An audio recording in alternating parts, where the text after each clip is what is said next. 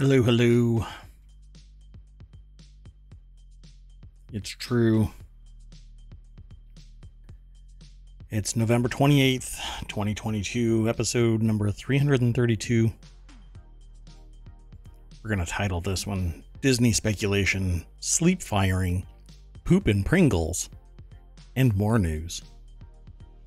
Let's get going. So what do you think? Interesting title. 332 episodes down. Gonna keep on moving forward. Got some changes coming. Maybe if we can get the timing right, it'll be right on the first. Not sure if I'll be able to make it at this point. Working on the Pico.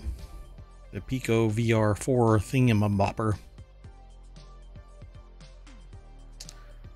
Yep, lots of things are afoot. But let's get into today's news, all of which were submitted to me. Kind of interesting, eh? That's okay. I have a ringer for this. So, at any rate, I am Marwat. That is ohmTown.com. Welcome to the ohmTown Daily News Show. Again, the title of this is Disney Speculation, Sleep Firing, Poop and Pringles, and More News. There's always more news. If you go over to ohmTown.com, you'll see that. If you go to ohmTown.showbot.tv, you'll get to vote on that. If you type in !showbot, ta-da, you get a link that'll point you over there. Go check it out. Of course, you can always check out ohmTown.com. So there have been some rumors. You know what? I didn't load up all of the pages beforehand.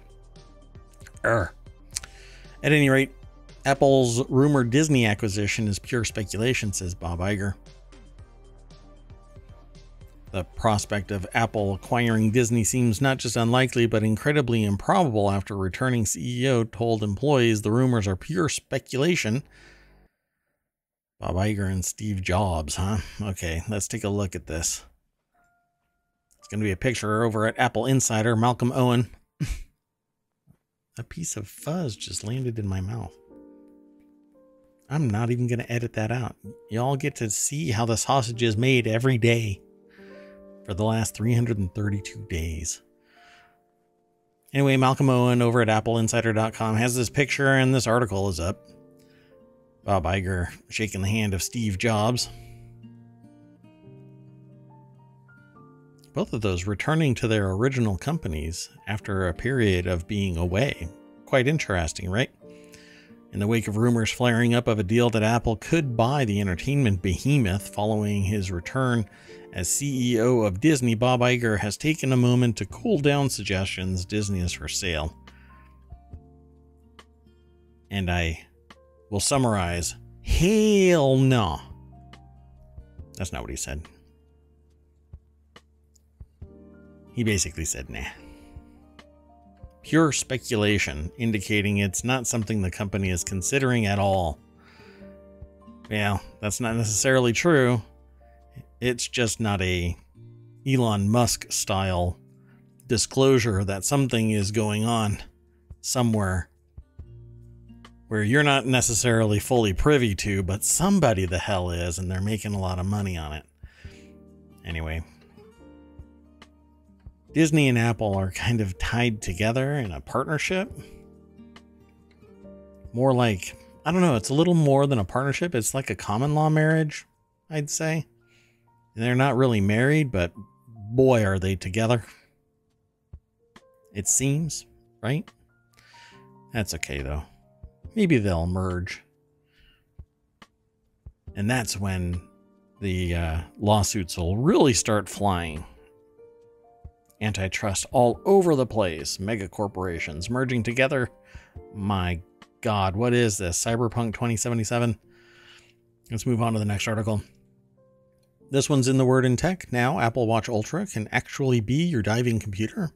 Divers no longer have to wait to use Apple Watch Ultra as a dive computer. Starting today, you can download the Oceanic Plus app to plan, track, and review dives. As they say, plan the dive and dive the plan. Oh, by the way, there is a link down there, right down there, right down there. ohmTown.showbot.tv. Go vote. Or go vote. Wherever your monitor happens. Well, wherever I am on your monitor. If there's another monitor with a browser, go look. You can still hang out here. While the Ultra has a native depth app, it's not meant to be used as a dive computer. It's more for activities like underwater pool swims and snorkeling. It mostly tells you the water temperature and time, as well as current and maximum depths. Conversely, the Oceanic Plus app was designed by Huish Outdoors to be a dive computer. That is pretty awesome. By the way, I am formerly, I guess, a recovering diver. I don't know. I'm now landlocked. So for me to actually dive somewhere, I have to trek. And I sold all of my equipment, which was Arctic diving equipment. I gave it to somebody. Oh, I sold it at a very deep discount because I didn't want to trek it across the nation multiple times. Well, anyway, now I want to be able to just wear my Apple Watch as a dive computer and go. That would be so awesome. I miss diving. Anyway, dive the plan, plan the dive, use your watch. The Oceanic Plus app gives color-coded safety guidance. So your ascent, you can actually do dive stops for a monitored period of time instead of looking at your watch and then looking at your dive computer again and looking at your dive computer again. You can just look at your watch and it's one and the same thing. But you really should have a backup as well. I flew too close to the sun again. During a dive, the Oceanic Plus app displays metrics like current depth, maximum depth, no deco or decompression stop time, water temperature, how long it will take to surface, battery level, and ascent speed. It'll also display color-coded safety warnings if you've reached, man, what is going on today? Reached your no decompression limit or are ascending too quickly. It'll also give safety stop guideline or guidance so divers can safely resurface after a dive. Pressing the action button will also allow divers to set a compass heading. Okay. So this is pretty darn cool. It's $80 a year to use a unlimited logbook and decompression tracking, location planning. So in the US, users can also pay $129 per year to use the app with family sharing. So if you have a bunch of divers in your family, you can.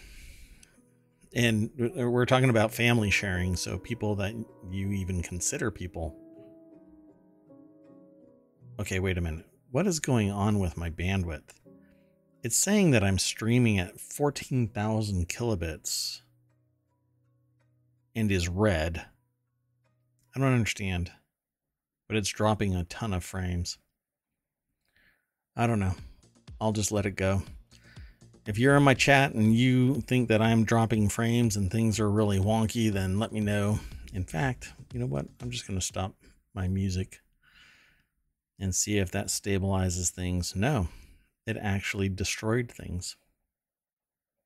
Okay, well, I'm going to keep going because I have a local recording and I don't want to ruin that. So anyway, Oceanic Plus app, go check it out. Isn't entirely free, according to the article. It's true, $129 for family sharing of it, or $80 a year for pretty much unlimited use for one person. The next article is in the Hatch Ideas channel. 100 UK companies are scrapping the 40-hour work week, and here's how the standard work. BioCow, how are you? Wow. Welcome to the show. How are you doing? I see you in various places. Nice to see you here. Thanks for stopping by. Yeah. Right when I was saying something. Yeah. I just had somebody text me and say that the show went offline. But it's not. So I'm not sure what's going on. Yeah. Pretty neat. Huh? Well, I'm glad that you are seeing it as okay. My bandwidth is all over the place, but we'll keep moving forward. I'm doing good. Good to see you here in ohmTown. We're just now starting the news, so we're at about 3 articles in. So if you missed the beginning of it, you can actually go to ohmTown.showbot.tv. That's what that link is right there. Hopefully you can see it okay. It really depends on what type of interface you're on. But if you go to ohmTown.showbot.tv, it'll take you to where all of the links are, and then you can vote them up for the ones that you think are interesting and kind of read along as we go through it, because this is the first time that I've seen these articles, but I have some experience with this kind of stuff, so I throw my 2 bits into it. So 100 companies are ditching the 40-hour work week, and coming from a person who used to work 100-hour work weeks, I can appreciate ditching the 40-hour work week. Let's see which direction it's actually going in, because if it's a Twitter kind of a thing, you're going to be working you're going to be working 85 hours. So Marguerite Ward and Shauna Lebowitz is the author of this over at Business Insider. And so 100 UK companies have signed up for a permanent 4-day work week for all their staffers with no cut in pay, while the companies employ a mere 2,600 people, a fraction of the UK's workforce. The move signals a growing shift in how some leaders view the traditional work schedule. So what the real reason why I wanted to bring this forward was because it says, here's how the standard work schedule became so popular in the first place. And so let's see here. This update is part of a growing trend of more leaders considering a 32-hour work week. This has been going on for years, people pushing back against the 40-hour work week. Depending on which field you're in, you're either working more or less. You know, attorneys are working 2,000 plus hours, documented 2,000 hours at least.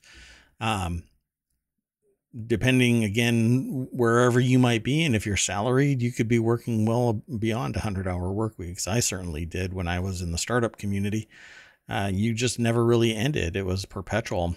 So it says here, the history of the 40-hour work week, the documentation of that 40-hour work week goes all the way back to 1866, making it a law mandating an 8-hour workday.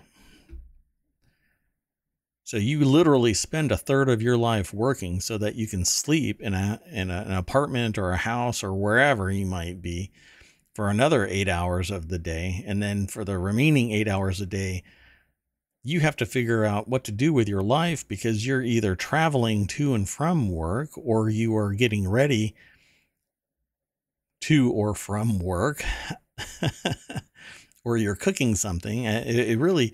8 hours for living your life seems really kind of a detractor to, you know, busting your hump for somebody. But we have this history of telling people, oh, you got to work hard and pull yourself up by your bootstraps. And little do most people realize that it's not really, it's not hard work. It's luck and the ability to take advantage of certain things that might show up in one's life. But our work week has been enumerated apparently since 1866. I've heard various things about how long this has been in history. But then I've heard also that, you know, we should be thankful that it's only 8 hours, because back in the day, right, I get it, but we have technology and we are doing more with our time. And yet we're also being told every single year that we need to do even more, month after month after month after month. We have to do more, hit those goals, and ever higher. Yet we're not the ones that are pulling in with a Ferrari unless our family has left us wealth somewhere. You know, first generation people here in the States, they're, you know, quite a way. It's an anomaly for people to suddenly gain great wealth. But then we end up now pushing back, and 40-hour work week is turning into a 35-hour work week or less. But we're doing more in that amount of time, and our work-life balance is better off. So it says here, in general, research suggests that we can handle working 60-hour work weeks for 3 weeks. After that, we become less productive. Yeah, I don't know about that. 60-hour weeks for 3 weeks, and then we lose productivity. Yeah, I would be happy with actually only working 4 days out of the week, 8 hours a day. Let's move on to the next article. This one was interesting because it says here how a cyber attack plunged a Long Island county into the 1990s. Suffolk County officials had to return to the days of paper checks and faxes after an episode that exposed government weaknesses. Now, I really don't like the idea of, you know, quote unquote government weaknesses, because it's actually a product of the people. So it's not like the government is some disembodied entity that's controlling time and space. This isn't Marvel, for crying out loud. This is human beings that obviously didn't catch something in their security. So how a cyber attack plunged a Long Island county into the 1990s is an article over at New York Times by Sarah Maslin Nir, N-I-R is their last name. And it says here, emergency dispatchers taking down 911 calls by hand, unable to use their geolocation technologies for callers, police officers radioing in crime scene details rather than emailing reports to headquarters. They could have stored all of that kind of stuff in notes, but okay. For weeks this fall, the government of Suffolk County was plunged back into the 1990s after a malicious ransomware attack forced it largely offline. You know, a little bit of consulting with their network probably would have saved them a ton of time and money. For weeks this fall, the government of Suffolk County was plunged back into the 1990s because of ransomware. Officials disabled email for all 10,000 civil service workers and scrubbed infected hardware, seeking to stem fallout from compromised computer systems. If it was ransomware and CryptoLock, well, they're in some serious trouble. The full scope of the damage is still emerging. Just last week, the county announced that in addition to the data that it had already believed had been stolen, more personal information, including driver's license numbers linked to 470,000 moving violations, had potentially been exposed. Brutal. This is absolutely brutal. But you know what? You could hire somebody from a 2-year program, and they're already versed enough that they could probably put in better protection. A better set of protections than apparently what was in place here. The crisis began on the morning of September 8th when the county's antivirus software, the systems that alert to cybersecurity threats, started pinging, said Lisa Black, the chief deputy county executive. This indicated that the online systems that thread through more than 20 county agencies, from police department to Department of Social Services to the Division of Soil and Water Conservation, were under attack. Wow. Let's see. I want to see if there's something that actually mentions some way of mitigating this, if they even talk about it. We're going to revert to 1990, Ms. Black said, describing the thinking at the time. We're going to teach millennials what a fax machine was. Well, it should have been mitigated quickly. Let's see. I don't know of anything. It doesn't really say much. There's a lot in this article. And obviously I don't read the entire article prior to me doing the show. It says, shortly after the hack, the attackers posted about their Suffolk spoils on the dark web, according to Data Breachers, a website that monitors such incidents. Extracted files include Suffolk County court records, office records, contracts, etc., citizen information. Though the hackers claimed to have made off with 4 terabytes of data, Ms. Black said that so far officials know of only 2 individuals whose personal information had been publicly released. Now, if you got 4 terabytes of information, that is a ton of text data. So I would be surprised if that's all there is. Let's see here. Yeah, but this shouldn't have been so damaging. It says the success of the attack revealed vulnerabilities in the way that the county conducted its business online, said Colin Ahern. New York State's chief cyber officer, who was appointed in June, but he praised the county's readiness. Since 2019, it had poured $6.5 million into cybersecurity initiatives and conducted a simulation for hackings like this one. Well, then they should never have been brought down so bad. Huh. All right.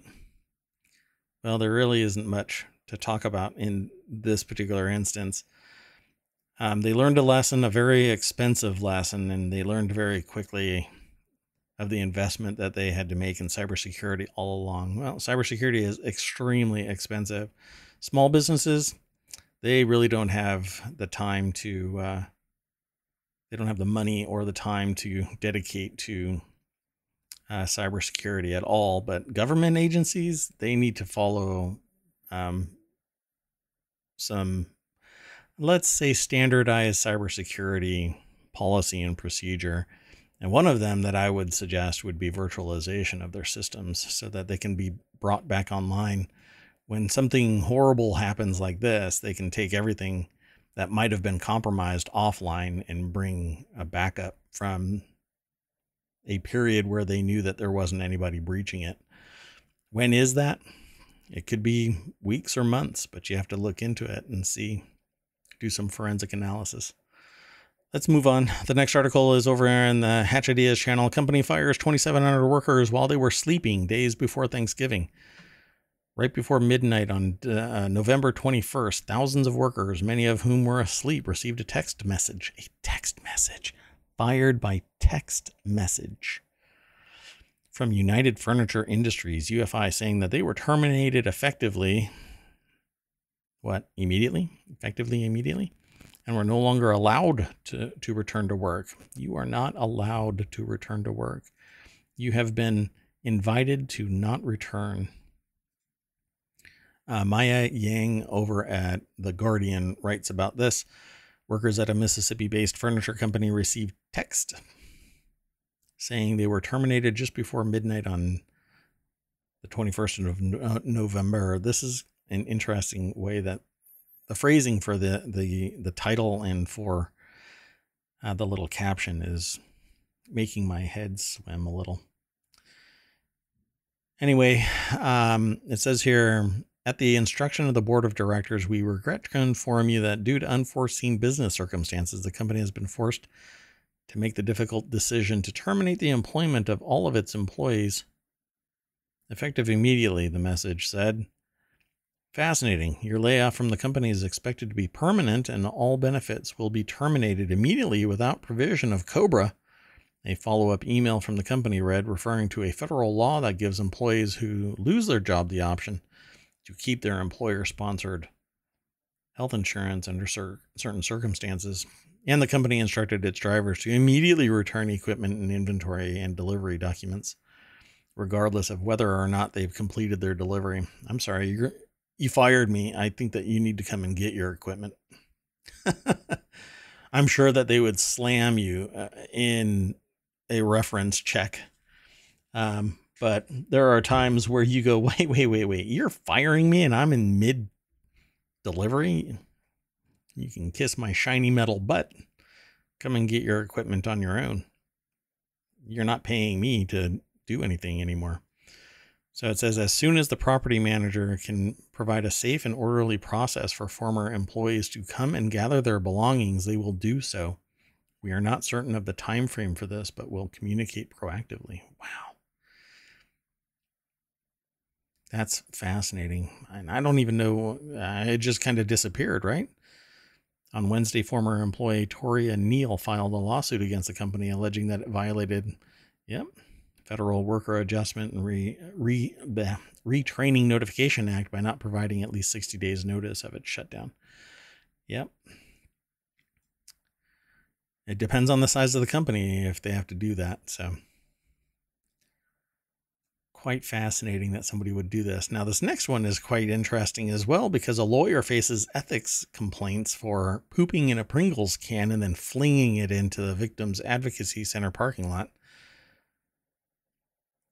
as they say over at AboveTheLaw.com, it's quite the ethics shituation. Okay, whatever. Let's move on. Stacy Zaretsky. I love Above the Law, by the way, AboveTheLaw.com. One of my 200 sources for news aggregation that I use each day just happens to be part of ohmTown because I aggregate everything for myself and just opened it up for everybody else. So I like to talk about the various articles that it aggregates. That's what ohmTown Daily News Show is all about.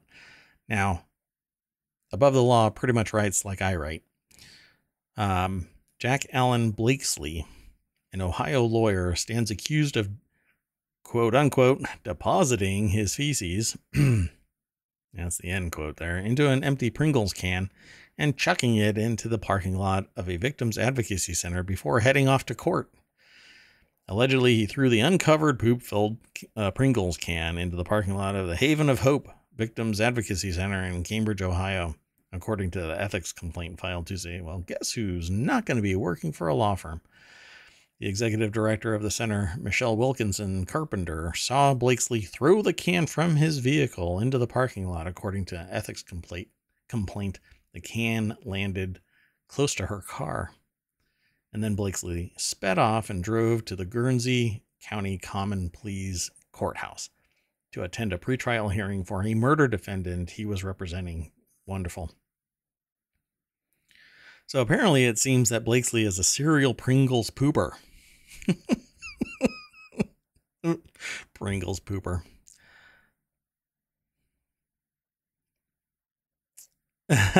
So BioCal, you say here, if you don't mind, because I don't display the chat anymore. Someone who pisses me off isn't worth the energy it takes to do so. Yeah, this is amazing, right? You have to be seriously motivated. The amount of, it's almost a gymnastic move, right? And plus, who has an empty Pringles can? I guess if you do have a Pringles can, it's empty, right? Because Pringles are awesome. But this is a pretty shitty thing to do. Blakesley paid a fine and court costs after pleading guilty to disorderly conduct and littering in the wake of his poop slinging, but his fitness to practice law is now being called into question by the Ohio Supreme Court Board of Professional Conduct over his crappy behavior. Agree. Best of luck to him as he tries to flush the ethics case down the toilet. That's Stacy Zaretsky for you. Anyway. AboveTheLaw.com is, if you are marginally interested in law, go check out AboveTheLaw.com. It's a great site, and I've loved everything that they've ever written that I have seen flow through ohmTown. It's pretty amazing. Always that snarky legal humor that one might expect. The next article is over in the Distillerist channel, and that's about spirits, alcohol. So if you're not into that, then stay out of the Distillerist channel. It's not for you. You are exempt from having to walk through that neighborhood over in ohmTown. But it says here, the value of rare single Scotch malt whiskey increased 21% in the first 9 months of 2022. Wow, that was a I was going to make a, I shouldn't joke about this. Yeah, in the context of what was going through my head, I have to activate my filter. Led by bottles priced between £100 and £1,000. I don't know about you, but I don't spend £1,000 on alcohol. Scottish investment bank Noble and Co worked with data science business Brainwave to collect and analyze more than 5.2 million data points from 580,000 whiskey transactions in the secondary market over the past decade. The inaugural Noble and Co. Whiskey Intelligence Report is the first part in a series of quarterly updates, and the company said it is approximately tracking 45% of the total market for fine and rare single malt Scotch whiskey. So wait, this is only this one market where they've dedicated this amount of money, time, and expertise to capture 45% of it. That's amazing. It includes 47,600 transactions of bottles sold over 100 pounds. Oh, so for all of us who buy sub $121 bottles, we're not even worthy of the attention. But for this pregnant, that's my filter. Sorry, I was going to say this pregnant period. It's a 9-month period. The volume of rare whiskey bottles, but I shouldn't joke because it's alcohol and you shouldn't drink while you're pregnant. But anyway, the price segment climbed by 30% in volume in the first 9 months of this year, with value jumping by 40%. And if current growth trends continue, Noble and Co expects volume sold in 2022 for the segment to reach 56,000 bottles of single malt scotch and $50.7 million in value. Meanwhile, the 1,000 to 10,000 pound segment, or $12,806, saw volumes rise by 11%, with the value up by 21%. So there's a lot of people out there that are getting completely wasted with really expensive whiskey. Let's see, this article is over in the spiritsbusiness.com. Nicola Carruthers is the author of this article. Again, it's rare whiskey value up by 21%. And if you're interested in this kind of thing, you can go and check out Distillerist over on ohmTown, or you can follow the links that are in the show notes and go through ohmTown over to the spiritsbusiness.com. Of course, if you're listening to this, you can always just go straight over to the website. If there's anything else in here, I think, let's see, Rising Star is Camp Belltown and Lowlands are the best performing Scotch whiskey regions, the report noted. Interesting. Well, I'll have to take a look. I've actually not been drinking that much for the last year. I've been kind of stepping away from it, but I don't know. Pandemic is over. I still have a bunch of alcohol in my bar. I might have to just start whittling it down. Let's go over to the next article, which is in the Hatch Ideas channel, probably because it's sourced by a business provider, a business website. This is Knives Out sequel Glass Onion could have been a box office hit if Netflix had let it. I think this is what I had heard recently, that it was really limited to the number of screens. So it says, analysts say Netflix Glass Onion could have been a box office hit with a bigger release. The Knives Out sequel is playing in 600 theaters for 1 week only. So put this in comparison. There are some movies that only made $15 million on a $120 million budget, but they were shown on over 4,500 screens and for longer than a week. So this was highly anticipated. I think that this is more of a loss leader. This is to tease people by word of mouth to go over to Netflix and subscribe to Netflix, because it's going to transition from the movie theaters over to Netflix, and then you can stream it as much as you want. I'll probably end up buying these at some point if I have to look on iTunes and see if they're in the movie list. I think I bought it, but Knives Out was an amazing movie, and Glass Onion is going to be just as amazing. I haven't seen any of it. I've avoided trailers beyond the initial tease of what it is. But it's an awesome whodunit type of movie. The writing is spectacular, at least in the first one. What I've seen of that first trailer for Glass Onion seems amazing. Great editing. So I think that everybody will love it. It says the first movie, distributed by Lionsgate, earned $27 million in its opening weekend in the U.S. and went on to make $165 million in the U.S. and $312 million globally off of its estimated $40 million budget. And so just spectacular return. At least for this one, not epic budget type of movie.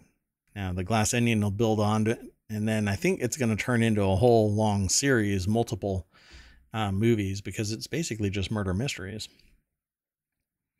but it was only playing in 600 theaters.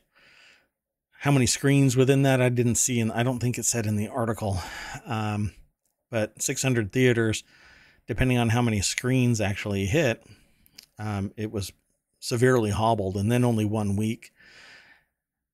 And let's see, the third biggest movie over the weekend behind Black Panther and Disney's new animated Strange World, which flopped.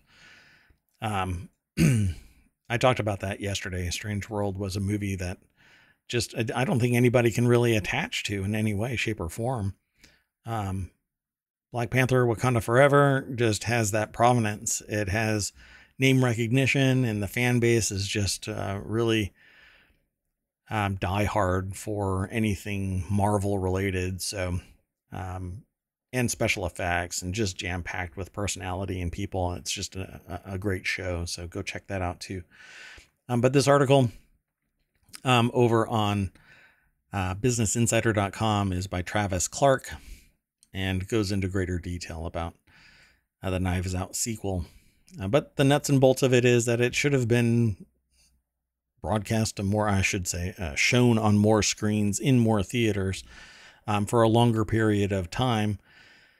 I don't think that people will go over to Netflix only for this one thing, even if it is teased in movie theaters. But maybe that is what their motivation is for only doing it for a week in a limited number of theaters.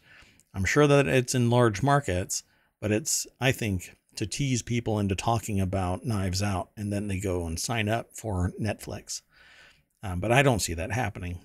Then again, maybe it's somebody else there at Netflix has much better understanding. I'm sure they do with more data, but who's right in the long run? I guess we'll see what happens. This next article is in the Warcrafters channel because it's about EA, and it's sourced from PCGamer. Like a stern, cigar-chomping general, EA has grown tired of its players befriending their enemies and has come up with a way to stop it. A new patent from the company titled Detecting Collusion in Online Games is meant to catch players on opposing teams who unfairly partner up before they can ruin the game for everyone else. Spotted by Xputer, the system would utilize an AI to sift through a wealth of player data and make judgments about whether their in-game behavior constitutes collusion or not. That's not in-game data either. Everything EA has on you would be fair game. If you and an opponent share a guild in another EA game, have exchanged chat messages in the past, or even if you know each other on social media accounts, you've connected to the game, it would all get factored into the system's detection making process. So in-game surveillance traversing the real world, virtual world barrier. That's pretty fascinating. And there is a patent.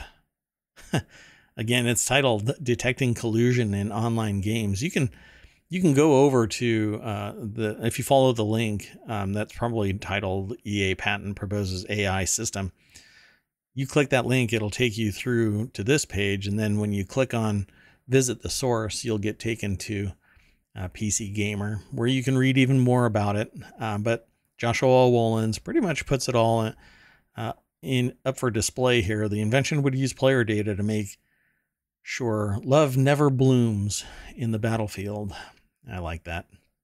Yeah, because if you're colluding, then you're ruining the game.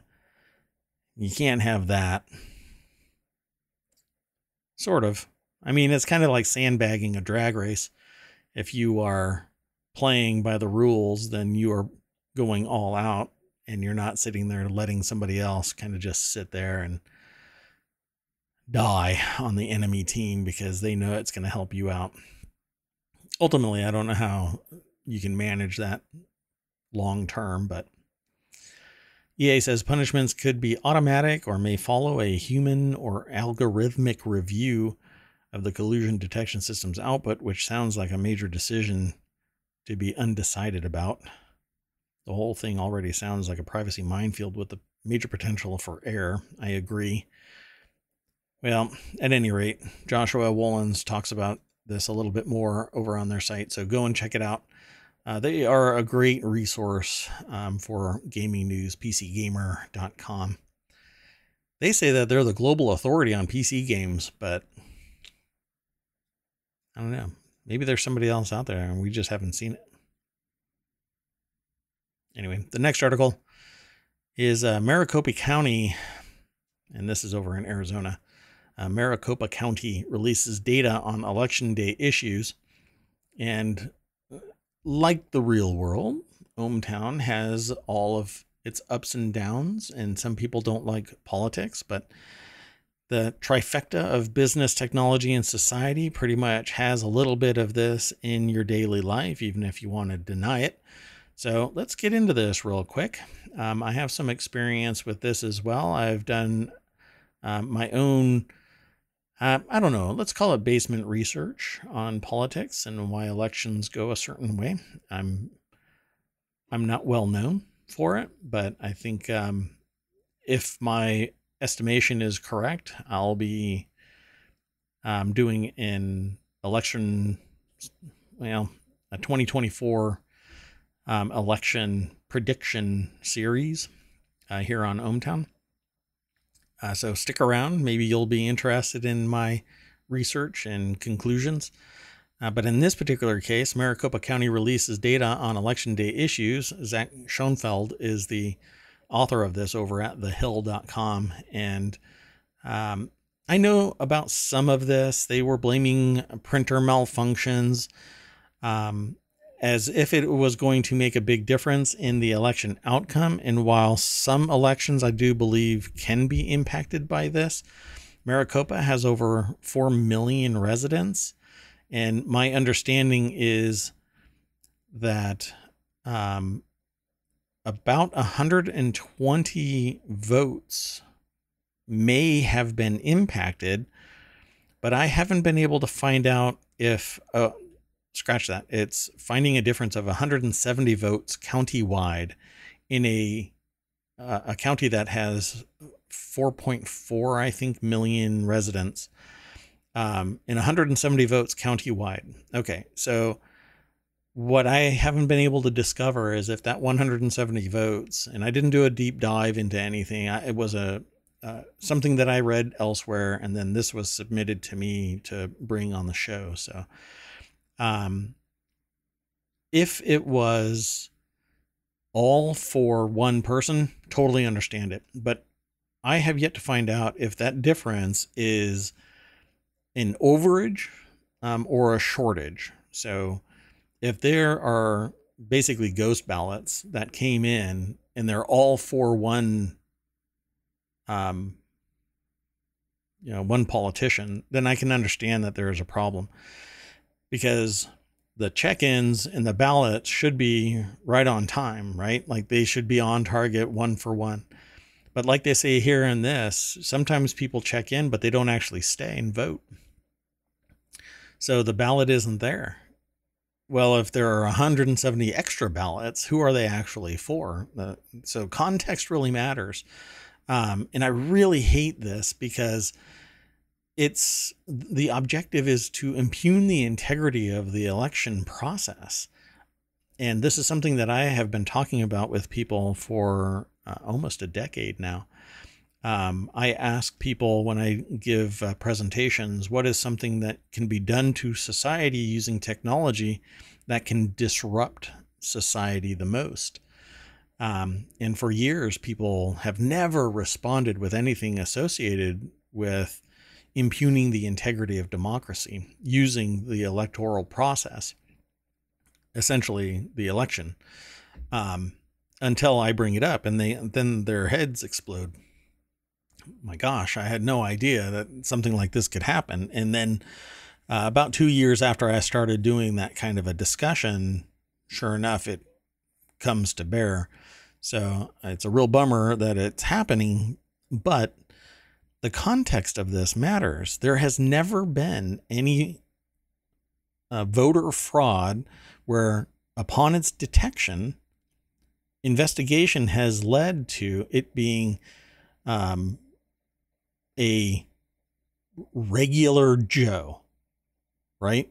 It's always been somebody who has done something intentionally fraudulent. Like there was a guy that said that his wife was a staunch GOP voter and her ballot was voted Democrat and she had died. And upon investigation, he cracked and said, it was me that did it.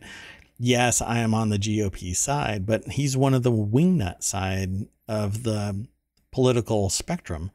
Most people do not vote straight party ticket. And even when they do vote straight party ticket, certain things don't get voted. They would rather not vote for somebody than vote pure straight party ticket. So they'll vote for everything, you know, Republican or Democrat. But if they don't agree with the politician, they'll nix the politician entirely. They won't vote for the lesser of the evil that they feel is out there. And this has been demonstrated through conversations in various counties, not directly with me, but in the news.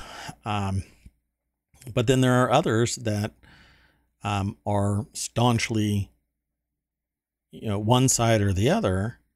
But I've been able to deduce that it's based on population density, where a county lands. And I can predict it pretty much. Let's see here. More than 90% of the time I can predict it within a state by county. More than 90%, closer to 95%. I'd have to go and look at my numbers again, but 170 votes doesn't make a difference. It's not going to swing because we don't actually know what it is, who it is that voted and where they voted and what was voted. And if they even voted for X person that might have been at play here. So this just kind of drives me nuts because I don't really agree with this as if the sky is falling. But it's a way to impugn the integrity of the electoral process. And I think that's really behind most of these complaints, is just to say, hey, this is inferior. This is wrong. This is, they're stealing the election, or they're lying or cheating, or it's not real. You see it with your own eyes and it's not real. I mean, it's very dystopian future coming forward. So, but we'll keep an eye on all of this stuff, and we'll be back tomorrow at 6 p.m. Eastern. We do this every day, ohmTown Daily News Show, starting in January. I am actually on target right now for launching 5 more shows. So it would be ohmTown Daily News Show and then a show immediately afterward. What it is on each day, I haven't decided yet, but I am on target for it unless something catastrophic happens. I will be launching, yeah, definitely 5 more shows, but at any rate, I will see you all tomorrow. I know that people are picking up the podcast. I know people are checking out the YouTube channel. Go and check it out. Not a lot. Sorry about that. Not a lot of people, but go and check it out. Tell a friend. Hope to see you here tomorrow, 6 p.m. Eastern, for another ohmTown Daily News Show. I'll see you tomorrow. Bye-bye.